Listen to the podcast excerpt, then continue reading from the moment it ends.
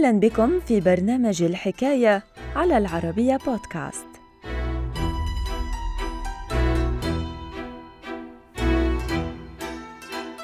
في أكتوبر عام 1800 سيطرت فرنسا على منطقة لويزيانا بعد أن تنازلت عنها إسبانيا عقب اتفاقية سان إلديفونسو فأحيت فرنسا مشروع مستعمرتها في العالم الجديد تحت اسم فرنسا الجديدة لكن لماذا باعها نابليون بونابرت دون العودة إلى البرلمان الفرنسي في إبريل عام 1803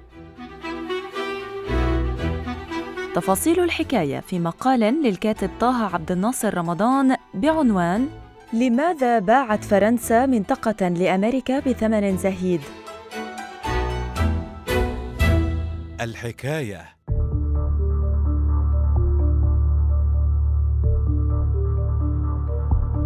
منذ مطلع أكتوبر عام 1800 نجحت فرنسا خلال عهد نابليون بونابرت في السيطرة على منطقة لويزيانا بعد أن تنازلت عنها إسبانيا عقب اتفاقية سان إلديفونسو. وبموجب هذه الاتفاقية أحيت فرنسا مشروع مستعمرتها في العالم الجديد تحت اسم فرنسا الجديدة. خلال تلك الفترة كانت مساحة المستعمرة الفرنسية بالأراضي الأمريكية تقدر بأكثر من مليوني كيلومتر مربع أراضي لويزيانا. وفي الأثناء حاولت الولايات المتحدة الأمريكية شراء منطقة نيو أورليانز التي كانت ضمن أراضي لويزيانا الفرنسية مقابل عشرة ملايين دولار نظرا لمكانتها الاقتصادية والاستراتيجية. ولكن المطالب الأمريكية لقيت رفضا فرنسيا قاطعا. بداية عام 1802 قدمت الولايات المتحدة عرضا جديدا من أجل شراء منطقة لويزيانا بأكملها من الفرنسيين.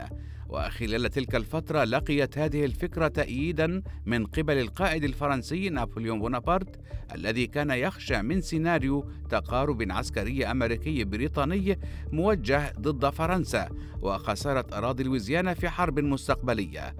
تزامنا مع ذلك عارض الدبلوماسي الفرنسي تاليران هذه الفكرة مؤكدا على أن بيع منطقة لويزيانا سيمثل ضياع مشروع المستعمرة الفرنسية بالأراضي الأمريكية إلى الأبد.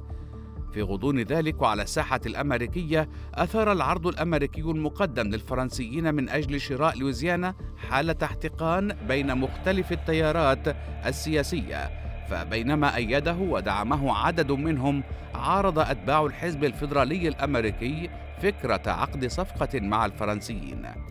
خلال شهر مارس عام 1802 أصبح القائد الفرنسي نابليون بونابرت مؤيدا وبشكل تام لفكرة بيع منطقة لويزيانا للأمريكيين. وقد جاء تأييد بونابرت لهذا الأمر عقب الكوارث التي حلت بالقوات الفرنسية خلال حملتها العسكرية على هايتي. حيث لقي عدد كبير من الجنود الفرنسيين مصرعهم قبيل بداية الحملة بسبب تفشي وباء الحمى الصفراء. مطلع أبريل عام 1803 ذهل الأمريكيون أمام العرض الفرنسي الجديد حيث وافقت فرنسا على بيع كامل أراضي لويزيانا مقابل مبلغ مالي قدر بنحو 15 مليون دولار ما يعادل 320 مليون دولار خلال الفترة المعاصرة أي أن مساحة الولايات المتحدة الأمريكية كانت ستتضاعف مقابل 15 مليون دولار فقط وهو ما يمثل مبلغا زهيدا وبناء على العرض الجديد وافقت فرنسا على بيع مليوني كيلومتر مربع بثمن يقارب سبعة دولارات فقط للكيلومتر المربع. وافقت الولايات المتحدة الأمريكية على المقترح الفرنسي وأقدمت على الاستعانة ببنك بارنجز البريطاني للحصول على المبلغ المالي المطلوب. ويوم الثلاثين من أبريل عام 1803 وقعت كل من فرنسا والولايات المتحدة على اتفاقية بيع لوزيانا مقابل 15 مليون دولار.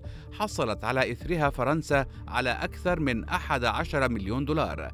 بينما ذهبت بقية المبلغ كتعويضات للولايات المتحدة الأمريكية على خلفية أحداث القرصنة الفرنسية قرب السواحل الأمريكية خلال العقود الماضية.